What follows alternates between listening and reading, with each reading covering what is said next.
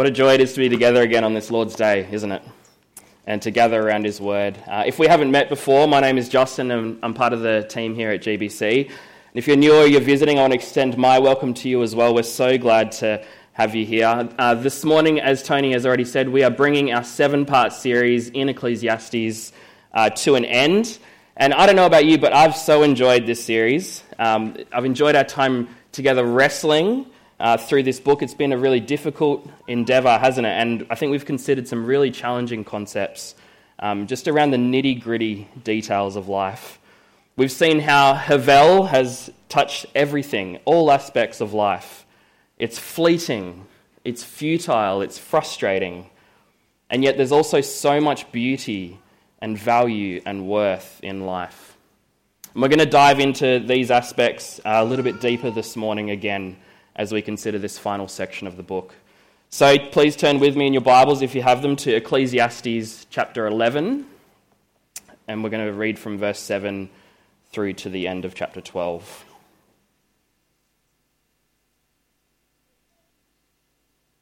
Ecclesiastes chapter 11 and verse 7. Light is sweet, and it is pleasant for the eyes to see the sun. So if a person lives many years, let him rejoice in them all, but let him remember that the days of darkness will be many. All that comes is vanity. Rejoice, O young man, in your youth, and let your heart cheer you in the days of your youth.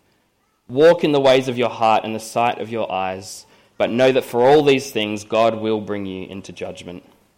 Remove vexation from your heart and put away pain from your body, for youth and the dawn of life are vanity. Remember also your Creator in the days of your youth, before the evil days come and the years draw near, of which you will say, I have no pleasure in them. Before the sun and the light and the moon and the stars are darkened, and the clouds return after the rain. In the day when the keepers of the house tremble, and the strong men are bent, and the grinders cease because they are few, and those who look through the windows are dimmed.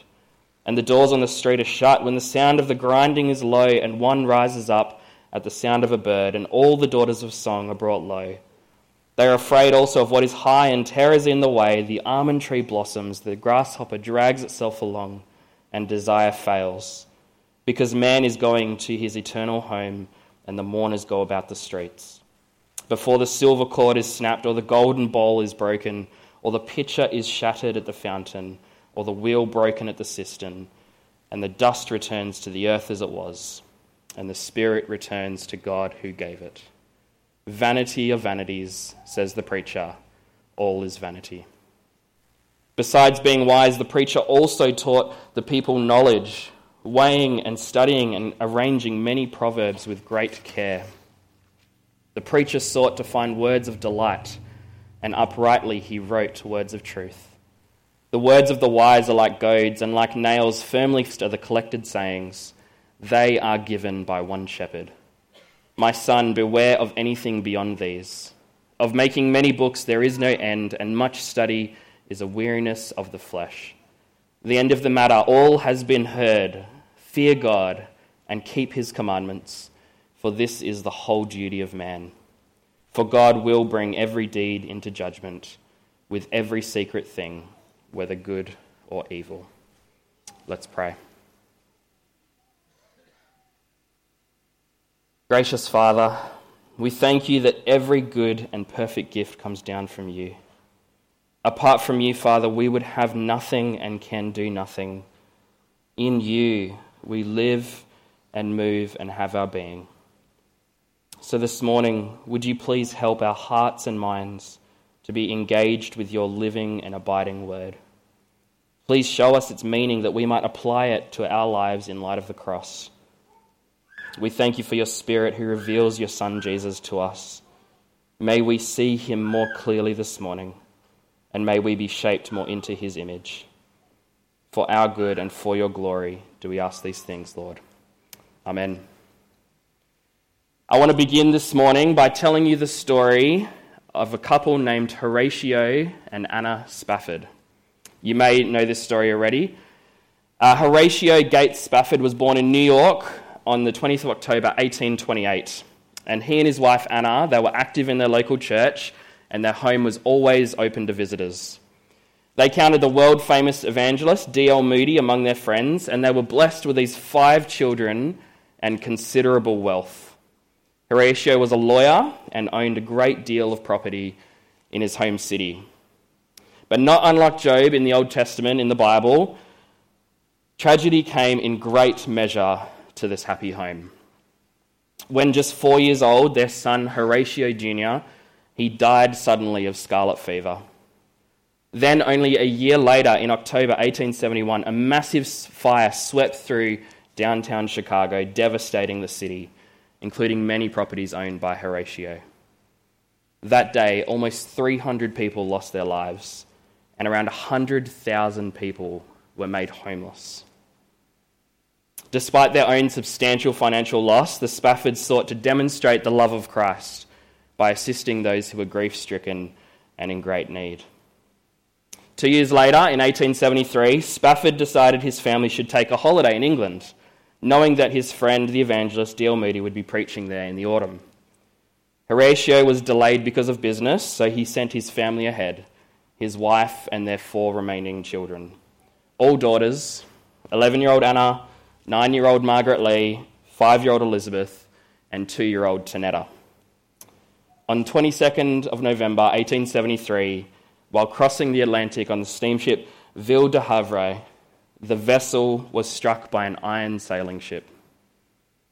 226 people lost their lives as the Ville de Havre sank with only, within only 12 minutes. All four of Horatio Spafford's daughters died. But remarkably, Anna Spafford survived the tragedy. Those rescued, including Anna, who was found unconscious, floating on a plank of wood, subsequently arrived in Cardiff, South Wales. Upon arrival there, Anna immediately sent a telegram to her husband, which included the words, saved alone. Receiving Anna's message, he set off at once to be reunited with his wife. And one particular day during the voyage, the captain summoned him to the bridge of the vessel, and pointing to the charts, he explained that the place that they were passing over at that very moment is where that ship had sunk and where his daughters had died. It is said there that uh, Spafford returned to his cabin and he wrote the hymn, It is Well with My Soul. And the first line of which is When peace, like a river, attended away. After Anna was rescued, Pastor Nathaniel Weiss one of the ministers traveling with their surviving group remembered hearing Anna say, God gave me four daughters. Now they have been taken from me. Someday I will understand why. Following this deep tragedy, Anna gave birth to three more children, but she and Horatio were not spared even more sadness, as on the February 11th, 1880, their only son, Horatio, named after the brother who had died, and also after his father, also died at the age of four. Horatio and Anna Spafford had lost six children in just nine years. Now, there are a great many things that we could learn from the lives of Anna and Horatio, but I tell you this, their story this morning just to make this simple point for us how radically different is our experience today. While the average global infant mortality rate in the 1800s was 43%, which is nearly one in every two children would die in infancy, now the common phrase amongst us is no parent should ever outlive their child. While encountering death was unavoidable in years gone by, I think the vast majority of those living in Perth, Western Australia today would not have seen a human being breathe their final breath. Now, forgive me for beginning with such a weighty subject this morning, but I think that this passage ought to make us feel deeply how precious and yet how fragile life is. The problem, as I see it presented to us in this passage, is that for us living in the 21st century, Western world, because death is such an uncommon reality for us, we don't live like we're going to die. Now, please do not hear me downplaying your experience of loss and of grief. I know that there's a great many of you in this room that could share terrible stories of losing loved ones, and I am among you. But this passage is still for us. There may also be some of you in this room who would not call themselves young, and I wouldn't argue with you on that. But this passage and this sermon is still for you too, as well. Because while you may be starting to feel the effects of old age and can resonate with the preacher's description in chapter 12, there's still enough life in your body to be here this morning. And therefore, enough life in your body to hear these words from God's word. But there is no doubt that our passage this morning ought to speak most clearly and most deeply to those who consider themselves to be young, who are healthy and who work, who parent and who have every opportunity to enjoy life. Really, though, I think that the days of our youth can be a totally subjective phrase, can't it? And I think that's exactly how the preacher intends for, it to be for us. All of us can still be in the days of our youth in our outlook on life. While some certainly feel the effects of the body's decay more than others, there are great many parts of God's good creation that we can and do still enjoy. And so the preacher in Ecclesiastes, he brings us these words of wisdom to an end by considering that because life will come to an end, we ought to enjoy our lives and live them in the enjoyment of God and His good creation. In this life, we can and we must enjoy God and His good creation as long as we are able to. That's what we're going to see this morning.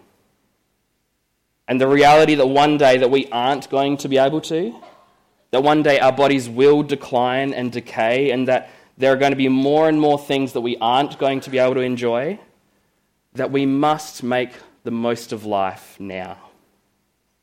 For how many of us live life in light of the end? How many of us live in the reality that one day our bodies aren't going to be able to do what we want them to do or even need them to do? The preacher, he deemed this wisdom necessary 3,000 years ago. How much more do we need this wisdom in the age of medicine and hip replacements and heart transplants. So, we're going to see the preacher apply this wisdom in two ways this morning. First, that we must rejoice. And second, what we must remember. Rejoice and remember. First, look at, let's look at how we must rejoice. Look with me in your Bibles to verse 7, and the preacher begins this section by saying, Light is sweet and it is pleasant for the eyes to see the sun. And continuing into verse 8 So, if a person lives many years, let him rejoice in them all. So, what's going on here in verse 7? How is this seemingly random statement in the middle of things about light and sun connected to the way that we ought to live our lives? That little connecting word at the beginning of verse 8, the so, is very important for us to take note of. It gives us reason for why one who lives many years must rejoice in them all. Because light is sweet, because it is pleasant for the eyes to see the sun, the one who lives many years should rejoice. You know that feeling of walking into the sunlight after being in a cold house? I actually feel like I'd like to do that right now, feeling a little bit cold. I'd love to go out there and walk in the sun. And laying on the grass in the beautiful sun in the middle of spring is one of my favorite things to do. Or seeing the sun break over the horizon with the light streaming through the trees. It's beautiful, isn't it? The sun, it gives life and it gives warmth to everything that it touches. And I'm sure you've seen those images of what happens to those parts of the world that live in darkness for the vast majority of winter. It's barren and it's cold and it's brutal. And those who live there, they're so dependent on the warmth and light of the fire, aren't they? You see, the preacher says that light is sweet and it's pleasant for the eyes to see the sun. There is such beauty and enjoyment in them. And the preacher says that is what life is like. Just as light is sweet, so is life. Just as it is pleasant for the eyes to see the sun, so is life. So one who lives life for many years ought to rejoice in them all. It's actually an imperative, a command that he's given us. We are commanded to rejoice in all the years of our life because they are sweet, because they are pleasant. And we're going to see the second half of uh, verse 8 in just a moment. I know you're all looking there. So we'll, we will let the preacher nuance his words a little bit later on, but nonetheless, his point is made clear for us that life and youth, they are gifts from God. Strength and vitality, food and sex, exercise and work, climbing trees, swimming in pools, going for walks along, whether it's in the beach or in the bush, all of these things are incredible gifts from God that can and should be enjoyed while we're young. Something that Stacey and I we love to do uh, with the kids every few months uh, is to go around to different kinds of orchards when their fruits are in season, and you pay X amount of dollars and you get a couple of bags, and you can just roam around and pick your, your fill of fruit, and you can eat your fill while you're there as well. The kids just love it. Next weekend, actually, we're going to go nectarine picking. And being in the goodness of God's creation, enjoying the fruit of the trees, walking with family. I mean, depending on what mood the, the children are in, it can actually be quite a spiritual experience for me. It causes uh, me to be deeply thankful to God, and it draws my spirit nearer to Him. And so the preacher says, Let your heart cheer you. Essentially, he is saying, what do you love to do? Do you love going nectarine picking? Do it. What brings you joy? What uh, cheers your heart? Go and do it. Rejoice, O young man, in your youth, and let your heart cheer you in the days of your youth. Walk in the ways of your heart and the sight of your eyes. And he says in verse 10 remove vexation from your heart and put away pain from your body, for youth and, dawn, and the dawn of life are vanity. The preacher says, Are you annoyed? Are you frustrated? Are you worried? Remove it, put it away. Don't let it weigh on you. Don't let it rob your joy in life. Why? Because youth and the dawn of life, it's vanity. They're fleeting. They're Havel. Life is short enough as it is, right?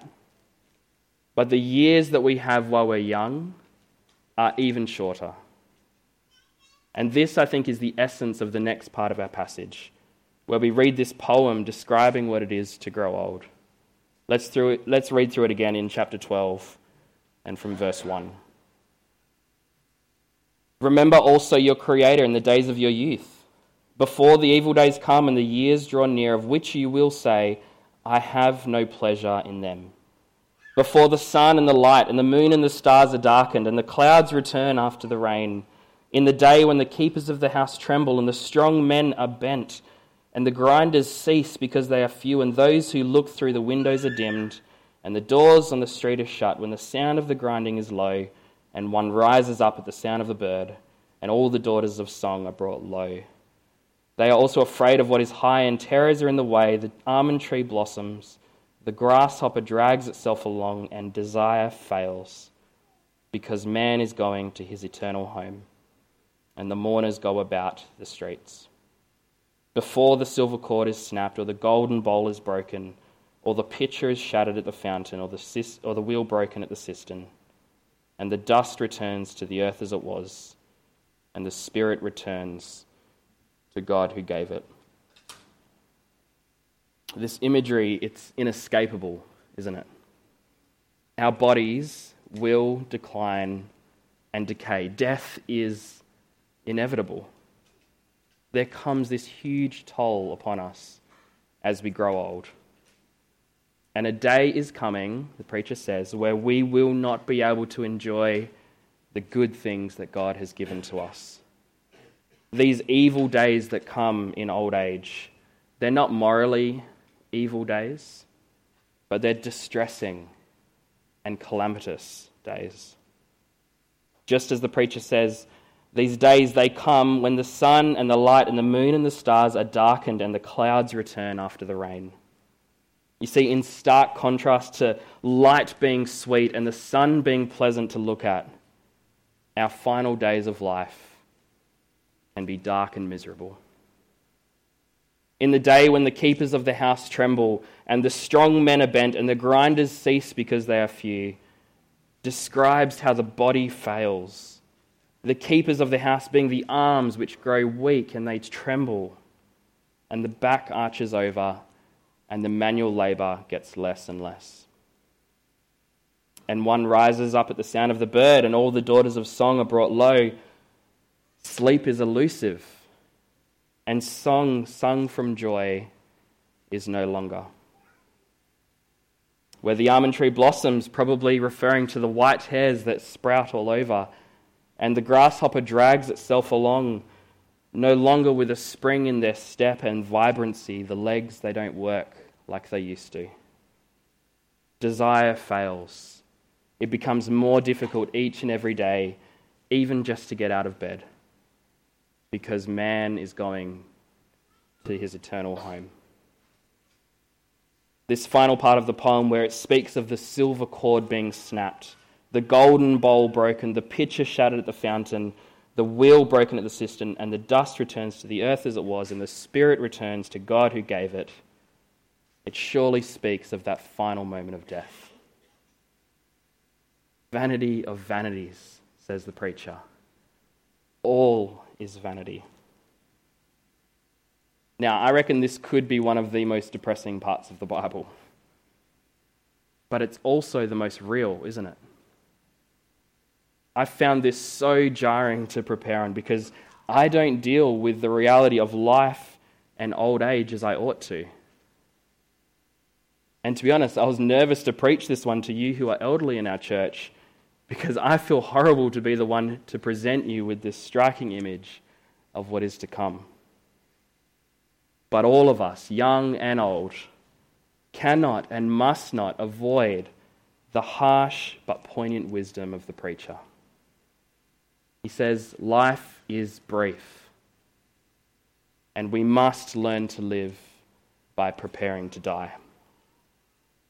We prepare to die first by being realistic and aware of what is to come, whether we live many years or only a few which really, I think this is the grounding of his reason as to why we ought to rejoice in the days that we have now. Because life is a good gift from God. And creation is good and given us, given to us by God to enjoy. Knowing what is coming, rejoice in your youth, says the preacher.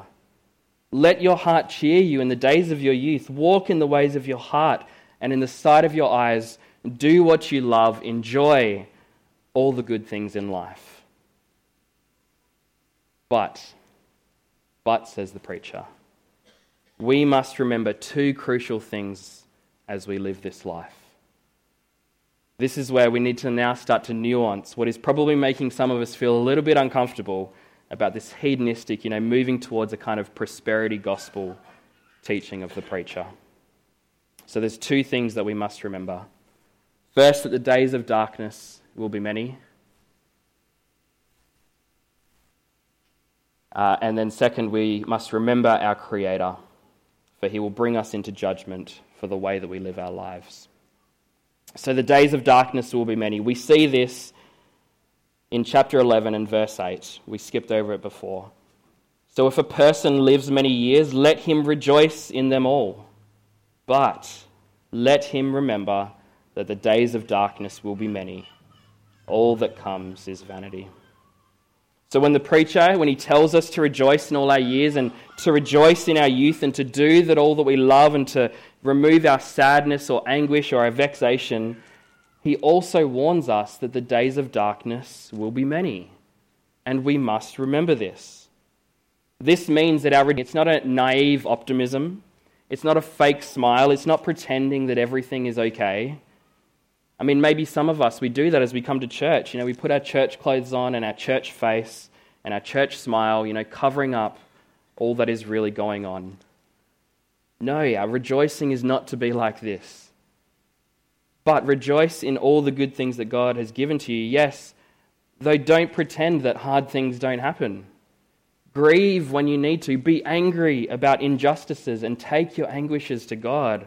For our Psalms, they're filled with songs of lament, aren't they? Crying out to God about the hardships of life. We remember that the days of darkness, they will be many. And so, this remembering, it makes our rejoicing realistic. And it makes it a deep rooted joy in our Creator for His goodness towards us, even in the midst of hardships.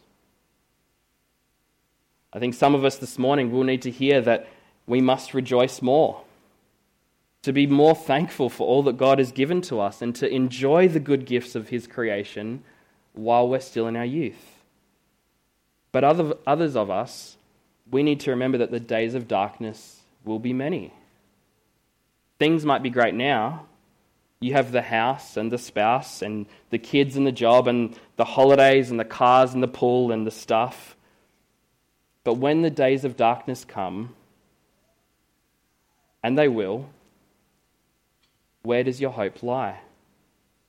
If everything was to be taken from you, like Job or like Horatio and Anna, will there be a peace that attendeth your way? Because your hope is in the Lord. This wisdom from the preacher, it really is like an arrow to our soul, isn't it? The vanity of the word, of the world, easily induces in us our vexation. And the telling question is will it hinder our joyful life of faith?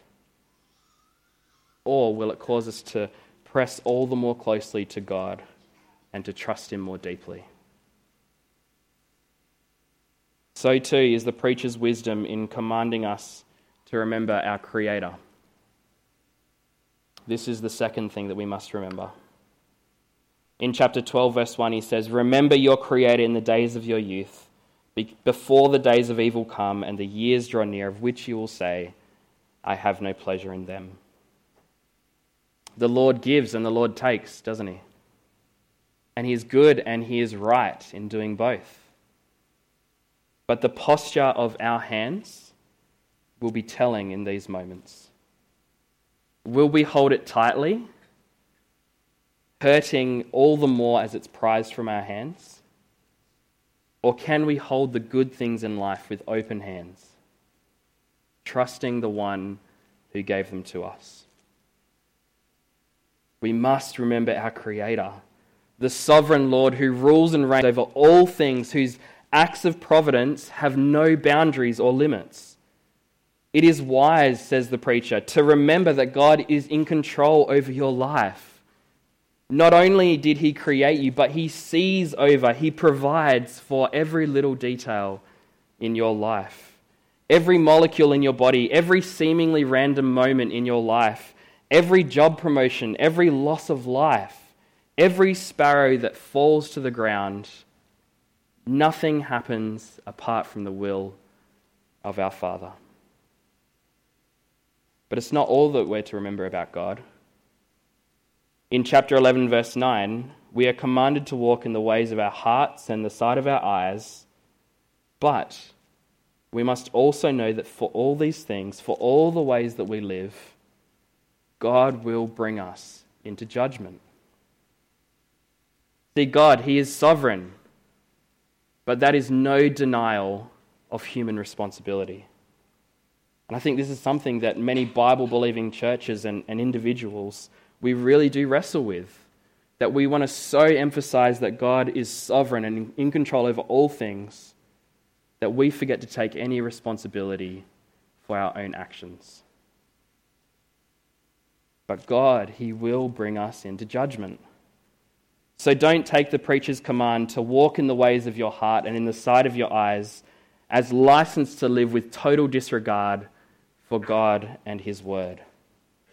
Because those who insist in living in their own sinful ways, for their own pleasure and for their own gain, will come under the judgment of God. God is a righteous judge, and he will leave no sinful deed unpunished. Which is a really horrible thing for those of us who think that we are the final authority over our lives and that we can do whatever we please with no consequences. Except that God is also so, so good. Not only is he almighty and all powerful and a sovereign and just judge over all things, he is good. And he is kind. And he is loving. And he is merciful and gracious. And we know that he is because of what we've been singing this morning that he sent his one and only Son into the world to save us. To save us from our sin and our rebellion and our rejection of his goodness and his sovereign rule. He came to save us.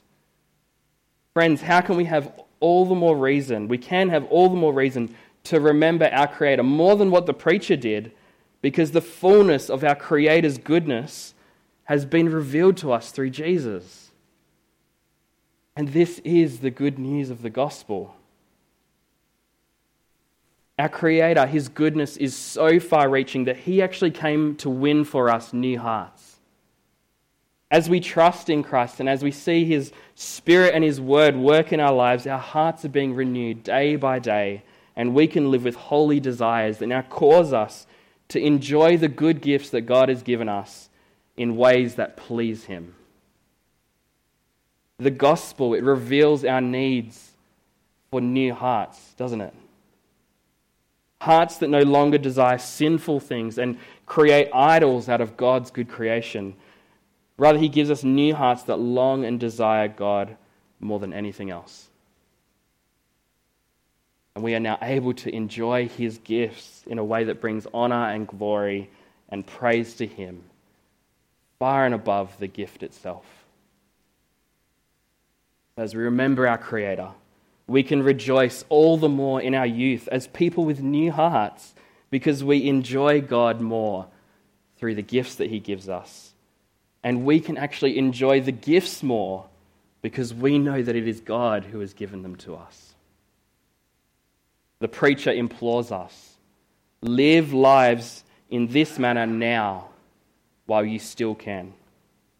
Because the day will come when not only will we not be able to enjoy the good gifts that God has given us, but all the more importantly, those gifts will not draw us in to rejoice in God as we ought to. It is in this way that we will learn to live by preparing to die. And I think this here, this is the wisdom that we've seen across Ecclesiastes. In the last few verses of the book, the author concludes Besides being wise, the preacher also taught the people knowledge, weighing and studying and arranging many proverbs with great care. The preacher sought to find words of delight, and uprightly he wrote words of truth. The words of the wise are like goads, and like nails firmly fixed are the collected sayings. They are given by one shepherd. My son, Beware of anything beyond these. Of making many books there is no end, and much study is a weariness of the flesh. The end of the matter, all has been heard. Fear God and keep his commandments, for this is the whole duty of man. For God will bring every deed into judgment with every secret thing, whether good or evil. Now, while a whole other sermon could be dedicated dedicated to these verses, I want to uh, conclude briefly just by saying this. That if you're like me, I think this series in Ecclesiastes has created a certain degree of tension within you. And it is this tension between enjoying God and enjoying the things of this world. And maybe that tension was already there and that this series has, has grown it all the more. But how easy can it be to feel guilty when we enjoy the things of this world more than we do God. And that guilt, I think, is justified. Because we should never want and we should never enjoy the good created things of this world more than our Creator. But because of that tension, think it's so easy to overcorrect, uh, overcorrect and to hold enjoyment of created things out at an arm's length, lest we idolize them and we enjoy them all the more than we do God. So the preacher's wisdom for us says in verse 11 that they are like goads. His wisdom are like goads. Now, you might not know what a goad is, they're not very common in Perth. Uh, a goad is a spiked stick that a shepherd would use uh, to keep his flock on track. So you can kind of imagine, you know, the shepherd uh, to get them to go in the direction that he wants them to head. And if they were straying, you know, one way or another, he would use this goad to correct their course.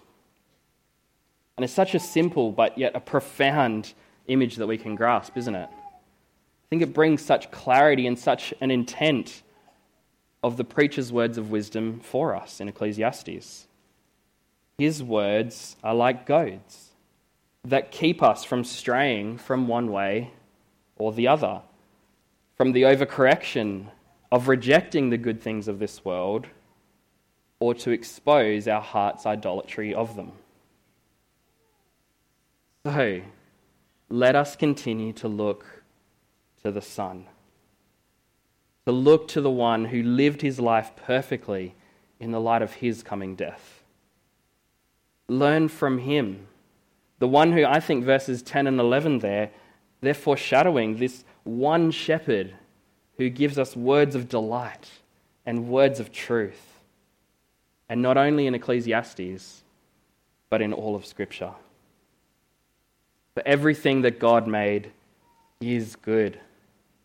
And He actually made it for our enjoyment. He didn't have to make nectarines so sweet. He didn't have to make sex pleasurable. He didn't have to make the sunset so incredibly beautiful. But He did. He made this world for us to enjoy and to increase our joy in Him. Not to reject or to hold out at arm's length. But we need to be wise, don't we? We need to test our hearts to see whether we love the materialistic things more than God. And then we need to pray and to ask that He would help us to enjoy Him more because of those things. We need to rejoice in the good gifts of creation while remembering our Creator who is sovereign over it all and will judge us one day. Fear God and keep His commandments, for this is the whole duty of man. For God will bring every deed and judgment, uh, into judgment with every secret thing, whether good or evil. Let us not live this life in blissful ignorance of what is to come. But let us apply these words of wisdom of the preacher to our hearts and our lives, that we may live more faithfully to the glory of the one who created us and saved us. Now, someone who helps us to do that really, really well is a man called Joe Rigney. And he has written this book, and it's called Strangely Bright. I've got a copy here. And the subtitle is Can You Love God and Enjoy This World? Now, I hope that this series that it has increased for you this tension between loving God and enjoying the world. And if it has, let me encourage you to go and get this book. I think it'd be a fantastic way to spend your, this Christmas season and the summer uh, as we reflect on this. Let me read the blurb for you. It says, At the heart of the Christian life is a tension between the supremacy of God over all things and the enjoyment of all things for his sake.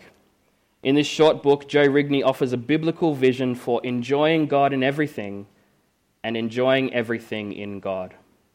God's gifts are invitations to know and enjoy Him more deeply. And as this truth is impressed upon our hearts, we will discover that the things of earth grow strangely bright in the light of his glory and grace. Let me highly recommend that to you. Uh, I'll, have a, I'll have it with me afterwards if you want to have a closer look at it this morning. Um, I think it'll be just a fantastic way for us not to let this series in Ecclesiastes just pass us by, but to drive home some of these key things that we've learnt along the way. Now, we're going to take communion together as well this morning. But before we do that, uh, the team's going to lead us in another song. But how about I pray for us now in the light of what we've heard from God's word this morning. Let's pray.